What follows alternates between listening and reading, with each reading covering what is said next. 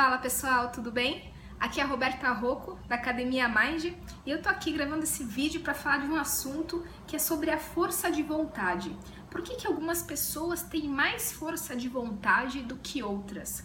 Porque, por exemplo, é, hoje eu tô aqui e vocês estão vendo que eu tô um pouco rouca, que eu tô um pouco gripada, um pouquinho com febre, nessa fase de reparação do corpo. Se você não sabe que fase reparatória, tem uns vídeos meus aí explicando que estar doente é saudável. E vamos lá, por que, que eu, estando numa condição não muito é, excelente do meu dia, estou aqui gravando um vídeo com vocês que eu me comprometi a gravar 365 vídeos um por dia. O que, que me motiva? Por que, que eu tenho essa força de vontade, por exemplo, e outras pessoas não têm uma força de vontade tão grande? Ou por que uma pessoa tem mais força de vontade do que eu, por exemplo, e está gravando hoje 10 vídeos e não um vídeo?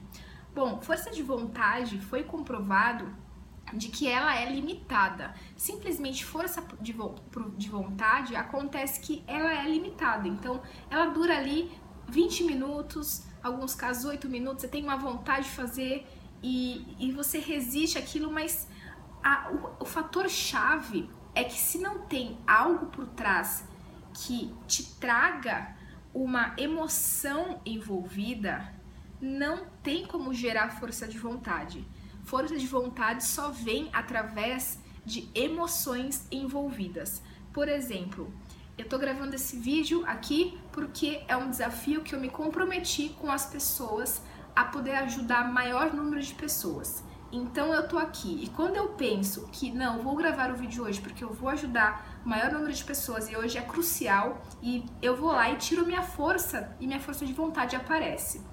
Então existe uma emoção envolvida.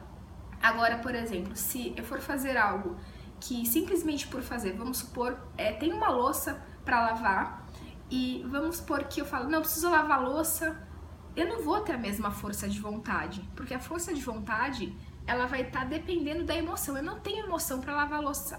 Tem pessoas que têm, tem pessoas que têm. Nossa, eu vou lavar louça porque ela, minha casa vai ficar limpa e não sei o que. Então, força de vontade, ela normalmente tem uma emoção envolvida, que pode ser uma dor e pode ser uma emoção positiva. Dor que eu falo é a emoção do sofrimento. Quanto mais dor, quanto mais pesado for, por exemplo, é, uma pessoa que está desempregada, quanto maior essa dor dela, porque é uma dor aí já vital, ela tem que trabalhar, ela tem que ganhar dinheiro, sustentar o filho, e então existe uma dor muito grande por trás, um sofrimento vital por trás. Essa dor, ela pode se transformar numa força de vontade enorme se ela, se ela quiser. Ela pode usar essa dor como algo que vai mover montanhas. Então, ou ela pode ter uma reação, uma percepção de deprimir. Isso vai ser do ponto de vista da, da realidade dela, como ela vai lidar com essa dor. Só que o que a gente observou nas pesquisas? As pessoas mais bem-sucedidas, as pessoas que mais têm força de vontade, as pessoas que mais moveram o mundo por alguma causa, são pessoas que têm umas dores, as dores maiores. Então, pessoas que sofreram na infância, pessoas que passaram por aquela mesma situação. Um exemplo, uma pessoa que foi abusada na infância, ela vai ter uma, uma causa muito grande e essa causa pode levar ela a fazer trabalhos voluntários, ONGs, por exemplo, a Oprah. A Oprah ela é mundialmente conhecida, ela teve uma dor muito grande na infância e automaticamente isso a moveu a fazer toda uma ONG, fazer todo uma, um cuidado com as mulheres que sofrem abuso hoje no mundo todo. Então, quanto mais a sua dor, você pode usar essa dor da sua do seu sofrimento como a sua força de vontade, como seu mecanismo para você gerar o seu o seu a fazer, a sua atitude.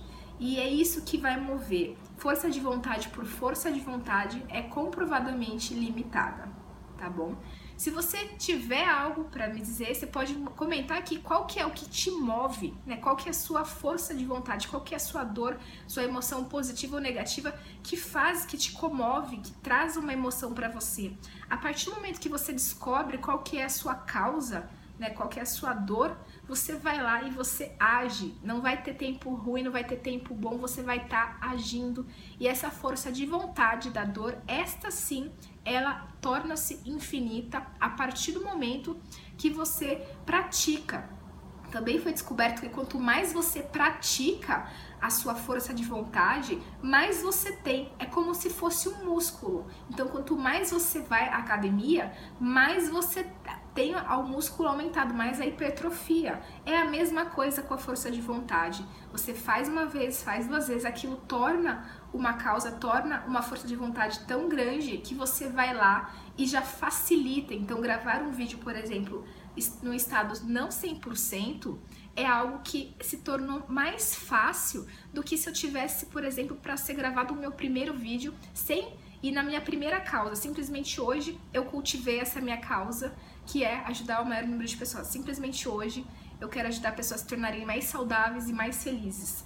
Isso, se fosse só hoje que eu tivesse cultivado essa minha emoção, não seria suficiente, provavelmente, porque eu não teria treinado, né? Não estaria muito ativo, porque existe a neuroplasticidade, a neuroplasticidade cerebral. Você vai criando conexões cerebrais. Quanto mais você pratica, mais você amplia essa conexão. Então eu tenho uma neuroplasticidade dessa causa muito grande e você pode fazer o mesmo. A partir de agora, você pode começar com a sua causa e saber qual que é a sua, o que, que te motiva, que pode ser através de uma dor e pode ser através de uma emoção positiva, tá bom? Eu espero que você tenha gostado desse vídeo e se você gostou, curta, compartilha e até o próximo vídeo. Até mais!